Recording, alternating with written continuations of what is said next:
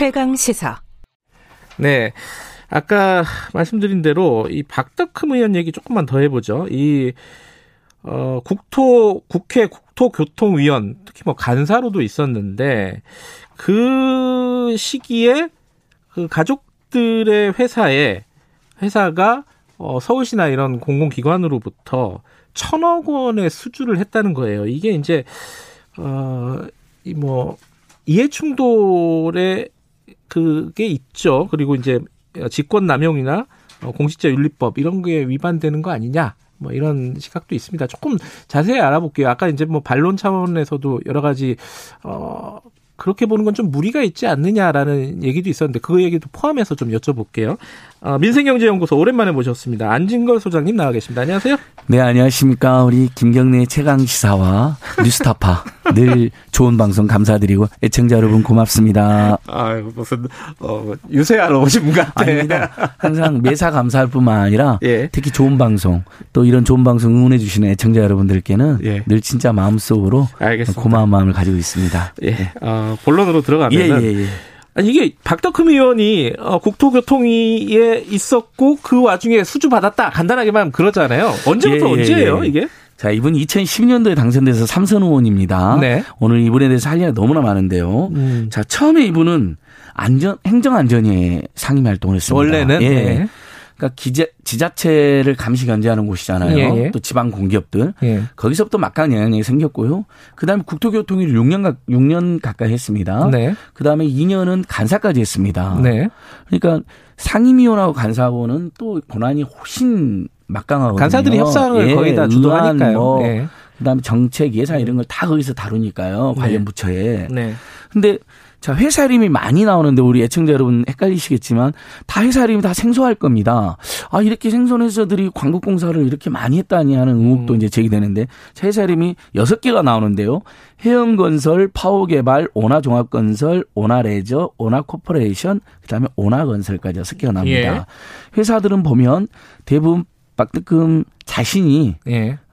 대주주였거나 설립자였고 예. 최근에는 이제 예를 들면 파워개발은 형이 대표고 음. 오나레저는 부인이 대표고 오나종합건설은 아들이 이제 대표로 아, 형 부인 아들. 예. 네. 그러니까 사실상 어 형이나 아들이나 부인이지만 예. 다 회사의 실제 주인은 박덕흠 음. 의원 아니냐는 의혹과 지적도 음. 이제 있는데 이상직 의원이랑 좀 비슷한 케이스뭐 그런 볼 수도 있겠네요. 그랬을 수도 있죠. 예. 그러니까 그런데 그러면 방금 이제 앵커께서 천억대 수주인데요. 예. 정확히 이렇게 정리하면 MBC 스테이트에서 먼저 특종 보도가 예. 나올 때는 서울시에서 수주한 금액이 국토교통위원일 때만 예.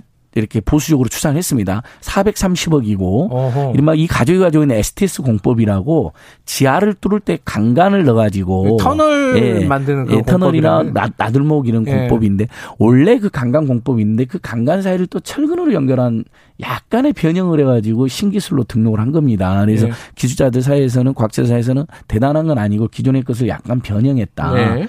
그런데 그걸로 그 신기술 사용료로만 특혜를 30억 대를 했다는 겁니다. 이게 MBC 음. 스텝 보도 첫 보도였습니다. 음. 근데 다음에 한겨레 신문에서 국토교통부 산하 공기업을 조사해 보니까 무려 천억대 서울시 음. 빼고요. 음.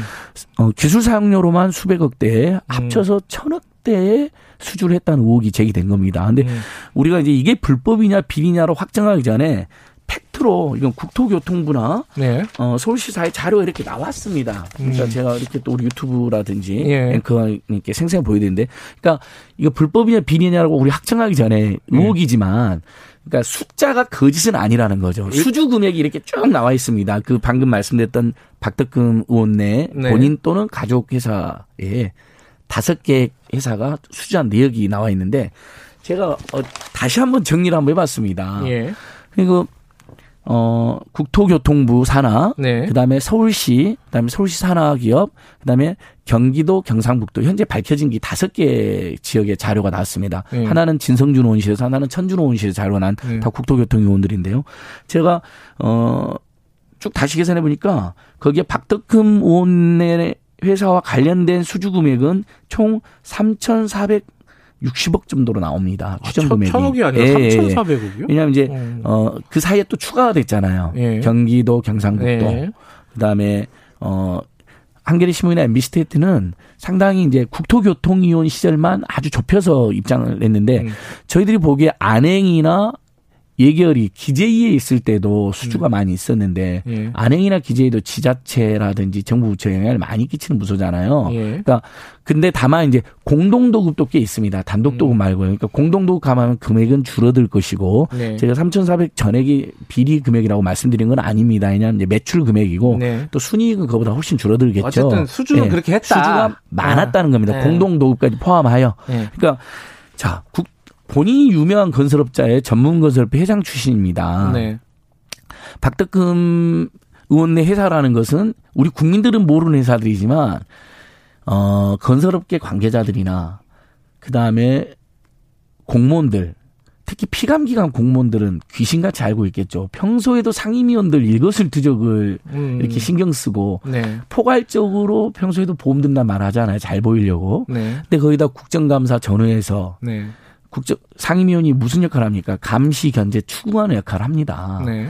그럼 당연히 그 관련 회사에 신경이 음. 많이 쓰지 않겠습니까? 그러니까 수주 금액과 관련이 없다라고 말할 수가 없을 것이고요. 네. 두 번째, 아예 STS 공법을 명시해서 공사를 어, 공고했거나 수주한 경우들도 꽤 있습니다. 그래서 음. 신기술 사용료로만 서울시에서만 30억대, 음. 그 다음에 국토교통부에서만 수백억대를 받은 것으로 지금 우호가 추정이 나오고 있거든요. 예. 근데 이분이 그러면 최소한 상식적으로 국민들께 제가 애청자들께 여쭤볼게요. 만약에 본인이 유명한 건설업체인데 국회의원이 됐어요. 네. 상임위도 안행하고 국토교통이에요. 네. 거의 의정활동 10년 동안 그런 일만 주로 했거든요. 9년 동안.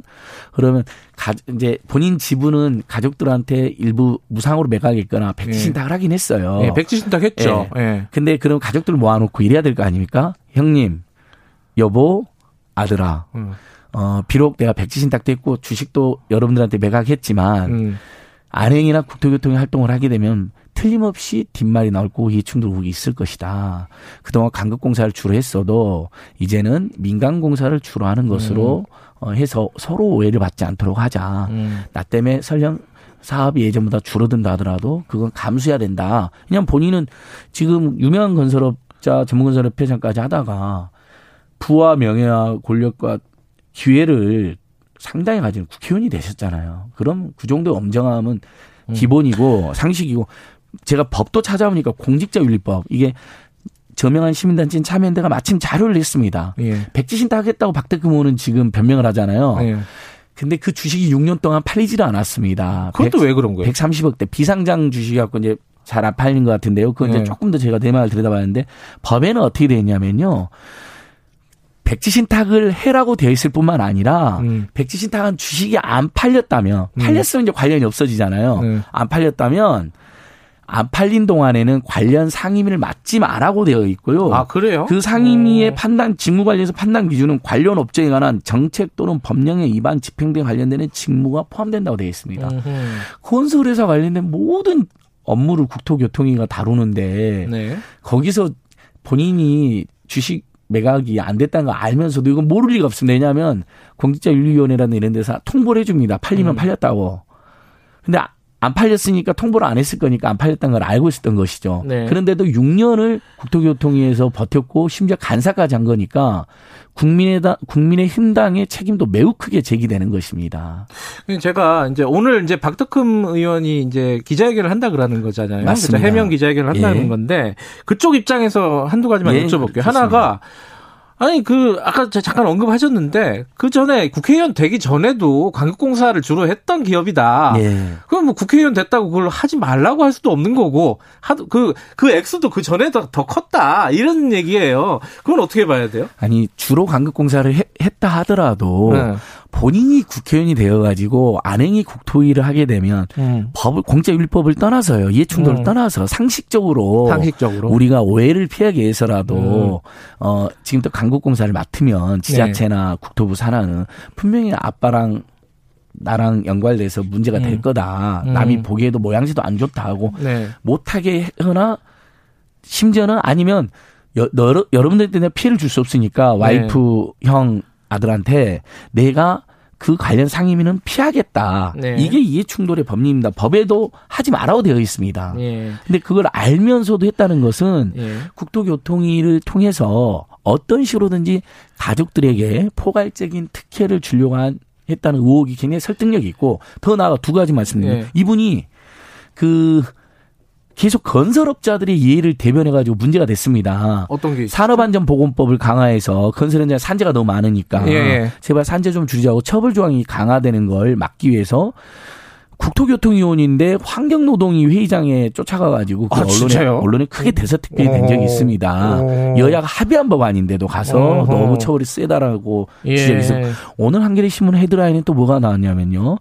입찰 비리나 입찰 담합을 건설사들이 너무 많이 하잖아요. 네. 그걸로 어, 수시로 나오죠 그런 비리는. 그런 예. 비리 항상 4대강 때도 예. 나왔고 그래서 그걸로 떼돈을 벌고 예. 부실공사하고 이게 고질적인 문제로 지적이 되지 않았습니까? 근데 그거에 대해서 삼진아우 네. 세번 하면 아예 퇴출시켜 버리는 그런 법안이 이제 강화되는 법안이 심의 되는데 이분이 결사 반대해서 굉장히 안화된 것으로 아. 지금 통과됐다 나왔는데 그러니까 이분은 처음부터 국토교통위는 아예 하지 말았어야 했어요. 음. 전물건설협회도 어, 국토부 산하의 법인이고 당연히 국토교통에서 심의를 하는 곳인데 본인이 또 전문건설협회 전직 회장단 음. 50명으로부터 네. 진정과 고발을 당했습니다. 네. 그 시절에 골프장을 뭐 200, 전문건설협회가 골프장을 샀는데 200억이나 넘게 비싸게 샀다는 비싸게 샀고 뭐 850억 네. 정도 지금까지 손해를 끼쳤다는 의혹이 있고 네. 그걸로 문제가 되니까 변호사 비용도 뭐 어, 관련자들이 협회 돈으로 공금으로 음. 이용했다는 의혹으로 고발도 되어 있거든요. 진정도 들어가 있어요. 2017년부터. 근데 검찰이 그걸 희한하게 수사를 안 했습니다. 음. 그러니까 이분은 전문건설협회로부터도 문제 제기를 당하니까 네. 그럼 당연히 그 국토교통이 그것도 이해가 있는 거죠. 음. 그럼 국토교통에서는 전문건설협회랑 국토교통부를 관할하고 있는데 거기서 문제 제기를 계속 당하고 있는데 그걸 방어하기 위해서 거기 있었다는 의혹도 제기가 될 수가 있는 겁니다. 그러니까 좀 이게 어, 오해의 소지를 줄이기 위해서 지금 어, 안진걸 소장께서 말씀하시는 거는 이 박덕흠 의원이 의원을 하지 말라는 얘기는 아닌 거죠, 그죠? 원래 이제 이런 많은 무리를 일으키고 그 전에 네. 입찰 담합이나 비리 일을 네. 해서 사정 무리를 일으킨 적이 있습니다. 네. 그럼 이런 분은 사실은 원칙적으로 국회의원 안 하는 게 좋은데 네. 선거를 통해 됐습니다. 네. 그 과정은 어쨌든 물론 2010년도 당시에 선거법 위반 10위까지 있었습니다. 네. 뭐 돈봉 두억이 있었는데 어쨌든 당선됐으니까 네. 안 됐으면 좋았겠지만 어쩔 수 없잖아요. 아니 예, 예. 솔직히 우리 일반 서민들 관점에서는 음. 아니 돈도 저렇게 많이 벌고 무슨 사업 과정에서 무슨 불법 의혹이나 음. 탐욕 의혹도 있었는데 이런 분들이 꼭 국회의원 돼야 돼 이런 지적이 있잖아요. 예, 예. 그러나 합법적으로 됐기, 됐다고 쳐요. 예. 의혹이 있었지만 예. 그러면 최소한 국토교통위는 사전 차단을 했어야 되고 왜냐하면 아. 지금 우리가 다주택자들을 기재이나 국토위에서 배제해야 된다는 법도 제출됐잖아요. 그 이유가 네. 부동산 투기 자꾸 규제 반대하고 종부세 없애려고 하고 네. 집값 떨어뜨리는 정책 반대하니까 아예 배제해버리자는 거잖아요. 예. 이분들이 배제가 안 됐습니다. 단 근데 다행히 공직전율법은 주식을 매, 관련 주식을 매각이라고 했고 백지 신탁해라고 했습니다. 근데 이분은 보니까 관련 주식을 가족회사에 매각을 했어요. 음. 일부. 아니 본인 주식을 가족한테 매각하면 그게 이해충돌 해소됩니까? 그래서 이 부분은 예. 가족에게 매각은 이해충돌 해소가 안 된다라는 법 개정이 돼야 되고요. 첫 번째. 예. 두 번째 백지 신탁에서도 안 팔리면 그 증을 하지 말라고 분명히 법에 되어 있고 과태료까지 물려야 되는데 이건 알면서 한 게 분명해 네. 보입니다. 알겠습니다. 네. 정리를 해야 되는데 그 지금 국토교통위원은 사임을 한 건가요? 최근에 예. 최근에 어, 미스트레이트 보도에서 예. 그 430억대 공사를 수주했다. 음. 서울시 산하에 신기술 용도도 30억 넘게 받았다는 보도가 나가니까 절대로 사직 안 한다가 겨우 사직을 했는데 아, 사임은 했다. 예, 마지막까지 예. 굉장히 집착하는 모습을 보였습니다. 알겠습니다. 예. 오늘 여기까지 듣고요. 오늘 기자회견도 좀 들어보죠. 예, 저희도 예, 그래서 알겠습니다. 이게 확정된 비리라는 게 아니라 의혹이라는. 안진걸 소장이었습니다. 김경래 청장사 오늘 여기까지 하겠습니다.